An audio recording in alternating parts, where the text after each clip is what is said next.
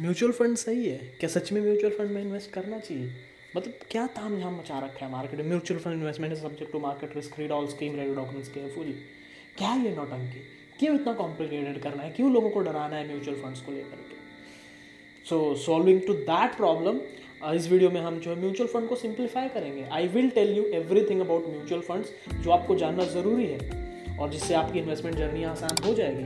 Mutual fund is probably the first step towards the equity market, the bigger uh, investment journey that you should go with.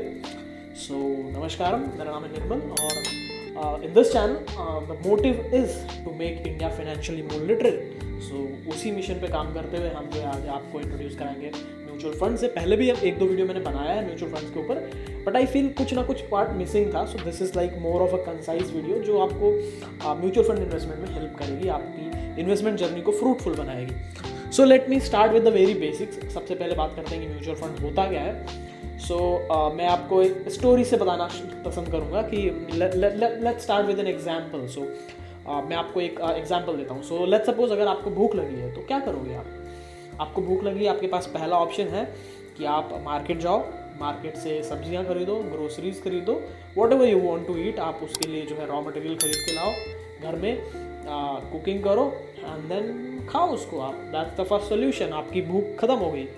But इसके लिए आपको efforts डालने पड़ेंगे। पहले तो आपको मार्केट जाना पड़ेगा।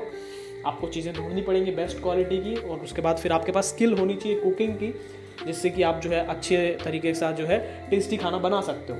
तो आपका खाना अच्छा बनेगा। अगर आपकी स्किल अच्छी है तो आपको टेस्टी खाना मिलेगा। और मे भी हो सकता है आपकी स्किल्स बहुत बेकार हैं तो डिज़ास्टर आपको गंदा खाना खाना पड़ जाए। हो सकता है आपको, आपने जो है घर में आग लगा दी हो।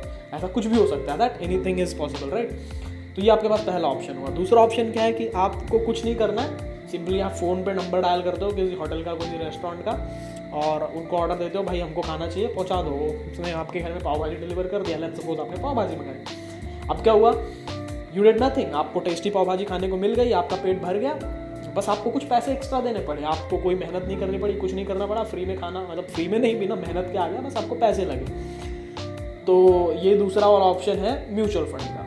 तो पहला ऑप्शन मैंने आपको दिया था खुद बनाने का दैट इज़ स्टॉक मार्केट कि आप खुद मार्केट में उतरते हो इन्वेस्टमेंट करते हो स्टॉक्स ढूंढते हो, आपकी खुद की स्टडी करते हो रिसर्च करते हो देन इन्वेस्ट करते हो। म्यूचुअल फंड में क्या होता है कि आप एक म्यूचुअल फंड को, एक एडवाइज़र को, एक इन्वेस्टर को, एक आदमी ऐसा है जिसने कंपनी खोल रखी है कि लाओ भाई आपका पैसा लाओ, आपका पैसा लाओ।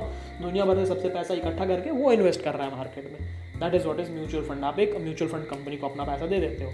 अब जैसा कि हमने दूसरे वाले एग्ज़ाम्पल में दिया कि भाई अगर आप बाहर से ऑर्डर करते हो तो आपके पास एडवांटेज क्या है कि आपको कुछ करना नहीं पड़ा सबको आप सब कुछ आपको रेडीमेड मिल गया। और उसके बदले में आपको एक एक्स्ट्रा कॉस्ट लगी आपको खर्चा एक्स्ट्रा लगा। तो म्यूचुअल फंड के केस में भी आपको एक्स्ट्रा पैसे देने पड़ते हैं। या उसको एक्सपेंस रेशियो कह सकते हो सो म्यूचुअल फंड में जो आप कमाएगा आप, आपने जो पैसा इन्वेस्ट किया उससे जो अर्निंग होगी उसका एक पोर्शन म्यूचुअल फंड कंपनी ले जाएगी क्योंकि भाई उसने काम किया आपके लिए। दूसरा रीज़न क्या है कि आ, आपने जहाँ से होटल से ऑर्डर किया खाना अब वहाँ पे किसी न किसी ने तो कुक किया है। वहाँ का जो शेफ़ है हो सकता है वो बहुत अच्छा हो। अगर वो बहुत अच्छा है तो आपकी पाव भाजी बहुत अच्छी हो सकती है। बट अगर उसको कुकिंग नहीं आती उसने कोई ब्लंडर कर दिया हो सकता है आपको होटल वालों ने बासी खाना दे दिया। तो आपको खराब खाना मिल सकता है, खराब पाव भाजी मिल सकती है तो आपके पास फ़ायदे भी हैं एडवांटेजेस भी हैं डिसएडवांटेजेस भी तो वैसे म्यूचुअल फंड में भी अगर आपका जो म्यूचुअल फंड कंपनी ने एक फंड का एक फंड मैनेजर अपॉइंट किया हुआ है, अगर फंड मैनेजर अच्छा है, उसकी स्किल्स अच्छी है, उसका एनालिसिस अच्छा है तो आपका म्यूचुअल फंड बहुत अच्छा कर सकता है। बट अगर उसकी स्किल्स अच्छी नहीं है, उसने जो है कुछ चीज़ें जो सोची थी, वैसा मार्केट नहीं कर रहा है तो देन आपका म्यूचुअल फंड ब्लंडर कर सकता है, आपको रिटर्न नहीं मिलेंगे जिस हिसाब से आपको मिलने चाहिए। और same goes for the equity as well जब आप खुद इन्वेस्ट कर रहे हो, अगर आपकी कुकिंग स्किल्स अच्छी हैं, आपको जो है मार्केट में एनालिसिस करना अच्छा आता है तो आपने अच्छा खाना खाया, वैसे ही आपका स्टॉक मार्केट अच्छा रिटर्न देगा, आपका पोर्टफोलियो अच्छा ग्रो करेगा. बट अगर आपको कुछ नहीं आता, आपने किसी से कोई यूट्यूब वीडियो देख के खाना बनाना सीख लिया, या आपने किसी की बातें सुन के कोई स्टॉक खरीदना शुरू कर दिया तो वही चीज़ आपके साथ मार्केट में भी होने वाला तो it's quite simple it's like cooking only कोई दिमाग लगाने की ज़रूरत नहीं है रॉकेट साइंस नहीं है बेसिक सी चीज़ें म्यूचुअल फंड और स्टॉक मार्केट आई होप आपको आइडिया लग गया। तो स्टॉक मार्केट में क्या होता है कि आप अपने पैसे लेते हो, आप डीमेट अकाउंट खोलते हो, एक ट्रेडिंग अकाउंट खोलते हो, दोनों की ज़रूरत होती है। ट्रेडिंग अकाउंट आपका एक ब्रोकर के पास खुलता है और डीमेट अकाउंट आपका डिपॉजिटरी के पास खुलता है। तो डीमेट ट्रेडिंग अकाउंट के थ्रू आप ट्रेडिंग का ऑर्डर प्लेस करते हो, यानी कि बाय करने का, और बाय हो गया आपके डीमेट अकाउंट में स्टोर हो जाती हैं वो शेयर्स या इक्विटी या सिक्योरिटीज़ जो भी आपको हो। तो वो स्टोर होकर आपके अकाउंट में पड़े रहते हैं that is what you do in the stock market आपको लेकिन कौन सा स्टॉक खरीदना है, कौन सी कंपनी में इन्वेस्ट करना है, वो सारी रिसर्च आपको खुद करनी पड़ेगी। बट दूसरी तरफ़ म्यूचुअल फंड है, वहाँ पे क्या हो रहा है कि एक कंपनी है जिसका काम ही यही है। वो बोलती है कि हम लोगों के लिए पैसा इन्वेस्ट करेंगे। हमने जो है, जिसको जिसको भी पैसा देना है, दे दो। हमको, आपको कोई नॉलेज नहीं है। हम आपको अच्छा पैसा बना करके देंगे मार्केट से। तो वो दुनिया भर में लोगों से पैसा जमा करती है म्यूचुअल फंड कंपनी और उस पैसे को मार्केट में इन्वेस्ट करती हैं। तो that is what is mutual fund but उसके बदले में वो कुछ कॉस्ट ऑफ़ ऑफकोर्स वो भी लेंगी ना। फ्री में तो कोई कुछ करेगा नहीं। तो sir you know the great Kaliyug कि फ्री में कोई काम नहीं करेगा। पैसे के लिए ही काम करेंगे। तो उनको भी कुछ पैसा मिल रहा है उस चीज़ से। ठीक है? ये बेसिक कॉन्सेप्ट हो गया आप म्यूचुअल फंड के टाइप्स क्या होते हैं? देखो, ऐसे तो बहुत टाइप है, आपको हज़ारों टाइप गिनाया जा सकते हैं, लेकिन मैं आपको मोटे मोटे तौर पर बताता हूँ, जो आपके लिए यूजफुल है, कौन सा टाइप आपको समझना चाहिए। पहली चीज़ तो आप समझो कि तीन टाइप के मेजर जो फंड्स हैं, एक तो आपके इक्विटी फंड्स हैं इक्विटी मतलब stock market pure stock market ठीक है? जो जहाँ पे आपका सारा का सारा पैसा स्टॉक मार्केट में जाता है उसका भी अलग अलग फिर उसके अंदर बाइफर्केशन होती है। उसके बारे में बात करूँगा इस वीडियो में। अब अगर किसी को लग रहा है कि भाई वीडियो लंबी हो रही है बोरिंग बातें बता रहा है, जो हमको पता है ऑलरेडी बता रहा है तो देखो, इस वीडियो को मैंने जो सेपरेटली जो है टाइम्स टाइम्स के हिसाब से डिवाइड किया और वो सारे टाइम स्टैम्प मैंने डिस्क्रिप्शन में दे रखे हैं। तो आप चेक करके स्किप कर सकते हो अकॉर्डिंगली जो पार्ट आपको नहीं देखना है। तो इक्विटी फंड वो हो गया कि जिसमें आपका पैसा इक्विटी मार्केट में लगता है डायरेक्ट दूसरा है डेट फंड डेट फंड में क्या होता है कि आपका पैसा ना डेट में जाता है। डेट बेसिकली एक दूसरा तरीका है जहाँ पे जो आपका जो है सेफ़ रिटर्न्स होते हैं। आप इक्विटी और डेट में फ़र्क क्या है? Let's suppose let's take a companies point of view एक कंपनी के को पैसों की ज़रूरत है। तो कंपनी के पास पहला ऑप्शन क्या है कि कंपनी जो है स्टॉक मार्केट्स में आईपीओ निकालती है मार्केट से पैसा उठाती है, लोगों को शेयर्स देती है और उनसे पैसा लेती है कंपनी इस्तेमाल करती है। अब इसमें क्या होगा कि इसमें कंपनी का नुकसान है कि कंपनी जो भी प्रॉफिट कमाएगी आने वाले समय में, वो उनको भी जाएगा जिन्होंने आईपीओ में शेयर सब्सक्राइब किए हैं। क्योंकि वो मालिक बन गए कंपनी के। बट दूसरी तरफ़ कंपनी के पास ऑप्शन क्या है कि कंपनी ने लोन लेती है। आप कंपनी अगर बैंक से लोन लेगी तो ज़्यादा ब्याज देना पड़ेगा। तो कंपनी बोलती है, हम डिवेंचर्स इशू करेंगे। हम डेट से पैसा उठाएँगे। Debentures basically debt fund debt मतलब लोन होता है। सो लोन फंड से पैसा उठाएँगे। तो डिवेंचर्स पब्लिक को कंपनी इशू करती है। कंपनी बोलती है, हम आपको नौ परसेंट इंटरेस्ट देंगे इस पर तो लोगों ने बोला, ठीक है भाई बैंक एफ़ डी को पाँच परसेंट देती है कंपनी नौ परसेंट देने को बात कर रही है अब सपोज़ ऐसी company Tata Tata consultancy service T C S ने ऐसा कोई प्रॉमिस किया तो लोग फटाफट खरीद लेंगे कि यार टी सी एस बहुत बड़ी कंपनी है, सालों से चल रही है इंडिया की सबसे बड़ी कंपनी है, कुछ होने वाला नहीं है। तो लोग ने इन्वेस्ट कर दिया। तो ये है आप डिबेंचर्स तो जो आपके डेट वाले फंड्स होते हैं म्यूचुअल फंड्स वो ऐसे डिबेंचर्स में इन्वेस्ट करते हैं. मतलब मोस्टली डेट पे आप गवर्नमेंट बॉन्ड्स में भी करते हैं, उसके भी थोड़ी थोड़ी क्राइटेरियाज है बट आप समझिए कि यहाँ पर पैसा सेफ़ होता है. कंपनी ने प्रॉमिस किया कि पैसा देगी तो पैसा देगी तो काइंड ऑफ़ सेफ़ होता है.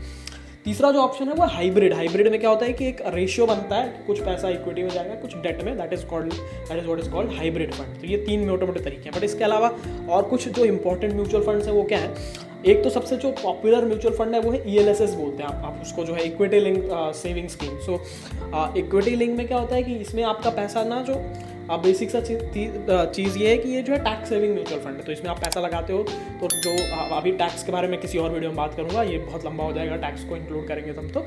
सो म्यूचुअल फंड से आप पैसा कमाते हो ना बेसिकली उसमें टैक्स लगता है। तो ये जो म्यूचुअल फंड है ये उसका सोल्यूशन है कि अगर आप इस म्यूचुअल फंड में इन्वेस्ट करोगे तो कोई टैक्स नहीं लगेगा। अब उसके भी थोड़ी सी रूल्स है कि सेक्शन एटी सी जो इनकम टैक्स एक्ट का है और उसके अकॉर्डिंग डेढ़ लाख तक की इनकम पे आपको टैक्स नहीं लगेगा। डेढ़ लाख की डिडक्शन है बेसिकली अगर आप म्यूचुअल फंड में इन्वेस्ट करते हो बट वो ओवरऑल पूरे ए का है, उसमें से म्यूचुअल फंड एक पार्ट है, अगर आपकी बाकी की एल आई सी पहले की इंक्लूड करके डेढ़ लाख क्रॉस कर रही है तो फिर म्यूचुअल फंड में आप चाहे कितना भी डाल दो, आपको कुछ नहीं मिलेगा, क्योंकि डेढ़ लाख आप ऑलरेडी एग्जॉस्ट कर चुके हो। सो बाद में बात करेंगे, मैं बोल रहा हूँ टैक्स के बारे में। तो ई एल एस एस एक टैक्स सेविंग म्यूचुअल फंड है। उसके अलावा फिर जो सबसे पॉपुलर जो म्यूचुअल फंड्स है ना, उसमें से एक है large cap fund large cap fund basically क्या है कि वो लार्ज कैप स्टॉक्स में इन्वेस्ट करते हैं। अब लार्ज कैप स्टॉक्स क्या होते हैं? देखो, मैं आपको एक छोटा सा एग्ज़ाम्पल देता हूँ। इंडिया की जो टॉप हंड्रेड कंपनीज़ है ना टॉप हंड्रेड सबसे बड़ी कंपनीज़ है, उनको हम कहते हैं लार्ज कैप कंपनीज़ मतलब वो सबसे बड़ी कंपनी है, वहाँ पे पैसा सबसे ज़्यादा सेफ़ है। उसके बाद जो नेक्स्ट वन फिफ्टी कंपनीज़ है वन फिफ्टी या let suppose two fifty companies है उनको हम कहते हैं mid cap companies 150 okay so 250. उसके बाद बची हुई जितनी भी कंपनी है they are all small cap लेकिन स्मॉल कैप में भी फिर बहुत सारा क्राइटेरिया है डिटेल में नहीं घुस रहे हैं। आप समझिए कि सारी कंपनी स्मॉल कैप है उसके बाद बट कुछ फिर और नीचे आती है पाँच हज़ार करोड़ से कम मार्केट कैपिटलाइजेशन उन कंपनी है, वो फिर mini cap micro cap penny stocks वो सब क्राइटेरियाज आ जाते हैं। तो अब जो लार्ज कैप स्टॉक्स हैं, वो सबसे सेफ़ है, क्योंकि वो सबसे बड़ी कंपनीज़ है। तो वहाँ पे पैसा सबसे ज़्यादा सेव होता है अगर आप लार्ज कैप म्यूचुअल फंड तो आपके म्यूचुअल फंड भी उस हिसाब से चलते हैं। Large cap mutual fund small cap mutual fund mid cap mutual fund flexi cap mutual fund तो उस हिसाब से जो है डिपेंड करता है कि आपने कौन से फंड में इन्वेस्ट किया तो अगर आप लार्ज कैप में इन्वेस्ट करोगे तो आपका पैसा लार्ज कैप स्टॉक्स में जाएगा। तो वहाँ पे रिटर्न थोड़े से कम आते हैं, क्योंकि पैसा सेफ़ है वो जो कंपनी है, वो एकदम टॉप पे है। शिखर पे चढ़ने के बाद यू नो जब आप माउंटेन के सबसे टॉप पे होते हो, तब आप बहुत धीरे चलते हो। जब माउंटेन के एकदम नीचे जो होता है, वो बहुत तेज चढ़ने की कोशिश करता है। तो नीचे मतलब जो सबसे छोटी कंपनी है, जो आप पेनी स्टॉक्स होंगे या स्मॉल कैप कंपनीज़ होंगी तो अगर आप स्मॉल कैप म्यूचुअल फंड में करते हो तो वहाँ पर ग्रोथ ज़्यादा मिल सकती है। बट वहाँ पर रिस्क भी ज़्यादा है, क्योंकि नीचे ले, जब आप एक माउंटेन पर चढ़ रहे हो तो आप देखो नीचे से बहुत सारे लोग चढ़ाई शुरू करते हैं, लेकिन ऊपर तक कोई ही एक, दो ही पहुँच पाते हैं। तो जो नीचे वाले हैं तो उनमें रिस्क भी है कि भाई आपने जिसको चुना है, वो ऊपर पहुँचेगा कि नहीं पहुँचेगा? तो वो स्मॉल कैप हो गया बट ग्रोथ थोड़ी ज़्यादा होती है, पर फिर वो ग्रोथ कब तक चलेगी, उसकी कोई श्योरिटी नहीं है। फिर उसके थोड़ा सा ऊपर जो नेक्स्ट लेवल पे हैं, जिन्होंने कुछ आधा पहाड़ चढ़ लिया है, वो आपके जो है मीडियम मीडियम कैप आ जाते हैं। तो मीडियम कैप की जो स्पीड है, वो स्मॉल कैप से थोड़ी कम हो जाती है, और वहाँ पे लोग भी कम होते हैं, क्योंकि आधे लोग तो पहले ही लौट चुके होंगे। तो यहाँ पर लेकिन जो है ग्रोथ अच्छी होती है। रिस्क थोड़ा सा कम हो जाता है। बट उसके ऊपर जो एकदम टॉप लेवल पे हैं, जो माउंटेन के ऊपर चढ़ चुके हैं they are the large cap companies वो जो है, अब उनके पास कुछ है नहीं, वो एकदम टॉप पे बैठे हैं तो बहुत धीरे धीरे धीरे धीरे टॉप पे ही घूमते रहेंगे। आगे पीछे, जो माउंटेन पे चढ़ चुका है, वो अब कहाँ जाएगा? माउंटेन के ऊपर ही घूमेगा। तो वो लोग जो है घूम रहे हैं, घूम रहे हैं, घूम रहे हैं शिखर पे। तो उनकी ग्रोथ बहुत कम होती है, लेकिन पैसा सबसे ज़्यादा सेव होता है, क्योंकि अब भाई वो चढ़ चुके हैं, अब कोई टेंशन ही नहीं है उनका। गिर नीचे तो नहीं आएँगे ना सीधा? तो वो सेफ्टी वाला पर्पज़ है, उस चीज़ को आप एग्ज़ाम्पल के तौर पर समझ सकते हो कि लार्ज कैप स्मॉल कैप और मिड कैप क्या है। फिर उसके बाद एक सेक्टर फंड्स होते हैं। सेक्टर फंड्स में क्या होता है बेसिकली एक पर्टिकुलर सेक्टर के म्यूचुअल फंड बना दिए गए जैसे कि आईटी सेक्टर का म्यूचुअल फंड है। आगे अभी आपको मैं आईसीआईसीआई प्रू टेक्नोलॉजीज़ जो है वो सेक्टर टेक्नोलॉजी आईटी सेक्टर का फंड है तो वो आईटी सेक्टर के मोस्टली सारे स्टॉक्स पे इन्वेस्ट करेगा वो। फिर कुछ जो है फार्मा सेक्टर के स्टॉक्स हैं फार्मा फार्मा म्यूचुअल फंड है तो फार्मा के सारे स्टॉक्स पे इन्वेस्ट करेगा। फिर कोई बैंकिंग सेक्टर का म्यूचुअल फंड है तो बैंकिंग सेक्टर पे इन्वेस्ट करेगा। तो ये एक सेक्टर बेस्ड म्यूचुअल फंड्स होते हैं। तो अब सेक्टर बेस्ड म्यूचुअल फंड्स के साथ क्या है कि देखो, अगर आईटी सेक्टर पर इन्वेस्ट किया लास्ट वन ईयर में आईटी और फार्मा बहुत अच्छा चले हैं इवन बैंकिंग भी अच्छा चला है तो इन सेक्टर वाले म्यूचुअल फंड बहुत तेज़ी से भागे हैं। पर अगर किसी साल कोई सेक्टर नहीं चलता है तो उन म्यूचुअल फंड्स को बहुत लॉस हो जाता है। तो आप टाइम के हिसाब से ये बदलता रहता है। तो सेक्टर के केस में कैसा होता है कि रिस्क बढ़ जाता है कि आपका पूरा पैसा जो है लेट सपोज़ रेस में दस घोड़े चल रहे हैं तो आपने अपना सारा पैसा एक घोड़े पर लगा दिया तो अब वो घोड़ा चलेगा तो भी आपका पैसा बढ़ेगा। तो रिस्क तो है। इस इसके बदले में अगर आपने क्या करता, क्या क्या किया होता कि आपने अपना पैसा जो है दस घोड़ों में बराबर बराबर लगा दिया होता। तो आपका जो बैलेंस बना रहता कि अगर कोई घोड़ा पीछे रह जाता है तो कोई घोड़ा एकदम आगे भी तो होगा। तो इक्वल बैलेंस बना के चलेगा। तो वो एक फ़ायदा हो जाता है कि अगर आप फ्लेक्सी कैप या ओवरऑल स्टॉक्स पे लगाते हो स्टॉक सेक्टर स्पेसिफिक नहीं होते बट आप जा सकते हो।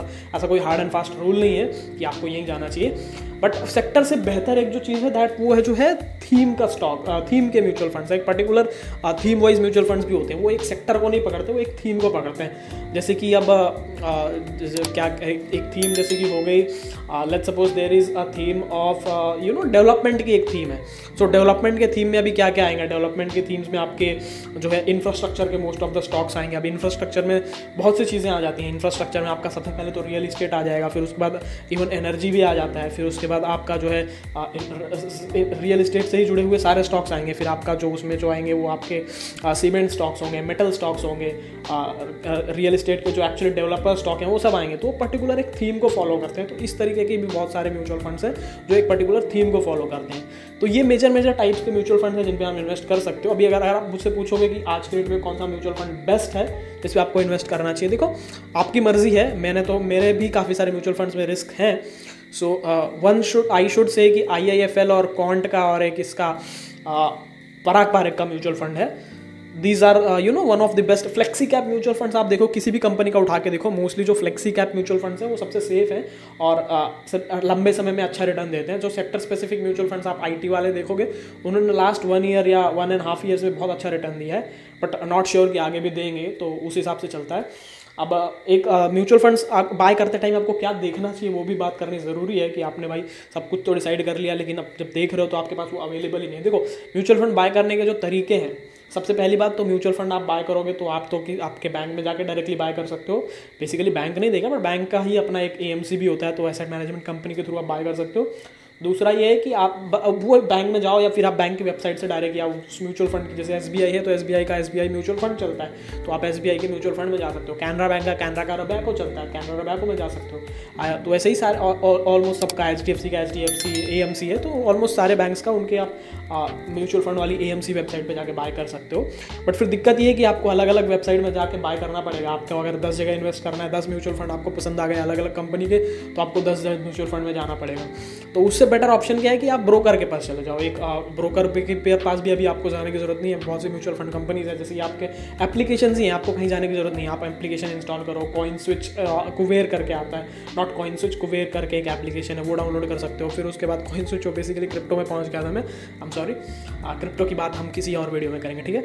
उसके बाद ग्रो बहुत पॉपुलर एप्लीकेशन है जीरोधा का कॉइन है और एक दो और ऐप है पेटीएम का इनफैक्ट पेटीएम मनी है सो वहाँ से आप जो है आ, कर सकते हो। वॉट इंस्टॉल करके म्यूचुअल फंड्स बाय कर सकते हो। तो म्यूचुअल बाय करते टाइम आपको दो ऑप्शन मिलेंगे। एक तो एसआईपी का मिलेगा और एक लमसम का मिलेगा। लमसम बेसिकली क्या होता है कि आप एक अमाउंट आज इन्वेस्ट कर दो और भूल जाओ और एक अमाउंट इन्वेस्ट कर दो, कितने साल के लिए करना है, आपके ऊपर इसमें कोई फिक्स्ड पीरियड नहीं होता, आपने इन्वेस्ट किया, आज आपको कल अच्छा लगा, आप कल विड्रॉ कर सकते हो। मतलब नॉट कल ऐसे इमीडिएटली नहीं बट कहने की बात है कि आप जब चाहो तब विड्रॉ कर सकते हो। फिर उसके बाद दूसरा ऑप्शन जो है वो एस आई पी का एस आई पी का मतलब होता है सिस्टमैटिक इन्वेस्टमेंट प्लान ये क्या है बेसिकली अब अगर आप कभी इन्वेस्ट कर रहे हो मार्केट पे, अगर मार्केट बहुत ऊपर चल रहा है, आज की डेट में जैसे हम बात करते हैं, फ़िलहाल मार्केट ऊपर है तो अभी आप इन्वेस्ट करोगे तो हो सकता है कल को मार्केट नीचे आए तो आपके म्यूचुअल फंड का वैल्यू नीचे गिर जाएगा। तो इसको टाइम करने का वैल्यू आप, आपको आपके पास उतना टाइम है कि आप वेट करो परफेक्ट टाइम का तो ठीक है बट आपके पास नहीं है तो आप एसआईपी कर सकते हो। एसआईपी में क्या होता है कि आप हर टाइम रेगुलर बेसिस पे मंथली बेसिस पे या वीकली बेसिस पे या सिक्स मंथली क्वार्टरली जैसे ही आपकी इच्छा हो इवन डेली बेसिस पे, आप एक पर्टिकुलर अमाउंट इन्वेस्ट करते जाते हो। जैसे आपने बोला, मैं हज़ार रुपये हर महीने इन्वेस्ट करूँगा तो आप हज़ार रुपये हर महीने इन्वेस्ट करते हो एक फंड में। और करते करते करते करते धीरे धीरे धीरे धीरे क्या होता है, किसी महीने आपने ऊपर के भाव में खरीदा, किसी महीने आपने नीचे के भाव में खरीदा तो कभी आपने एकदम हाइएस्ट पे खरीदा, कभी आपने एकदम लोवेस्ट पे खरीदा तो जब आप इन सब चीज़ों को एनालाइज करोगे तो एट दी एंड आपका जो एवरेज होगा, वो कहीं ना कहीं मिडल में आएगा। तो फिर आपको हाइएस्ट या लोएस्ट पॉइंट से फ़र्क नहीं पड़ेगा उस पॉइंट ऑफ़ टाइम में। तो वो एक फ़ायदा मिलता है आपको एसआईपी के थ्रू और इससे एक और एडवांटेज क्या मिलता है कि जब आप एसआईपी करते हो ना तो आपको पता नहीं चलता कि आप कहीं पैसे इन्वेस्ट कर रहे हो।